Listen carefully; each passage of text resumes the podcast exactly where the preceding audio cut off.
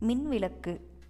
உன்னை சார்ந்திருப்பதாலேயே உன் பொருளே நான் உயிர் தரித்திருக்கிறேன் இருட்டறையில் இருக்கும் மின்விளக்கு மற்ற பொருள்களைப் போன்று மறைந்து கிடக்கிறது. ஆனால் அதனுள் மின்சக்தி வந்ததும் அது சுடர் விளக்காகிறது. ஜோதி சொரூபமாகிய அது அறையில் உள்ள பொருள்களையெல்லாம் விளக்குகிறது.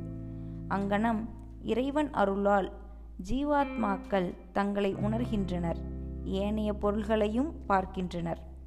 கவி யானே பொய் என் நெஞ்சம் பொய் என் அன்பும் பொய் ஆனால் வினையேன் அழுதால் உன்னை பெறலாமே. மாணிக்கவாசகர்.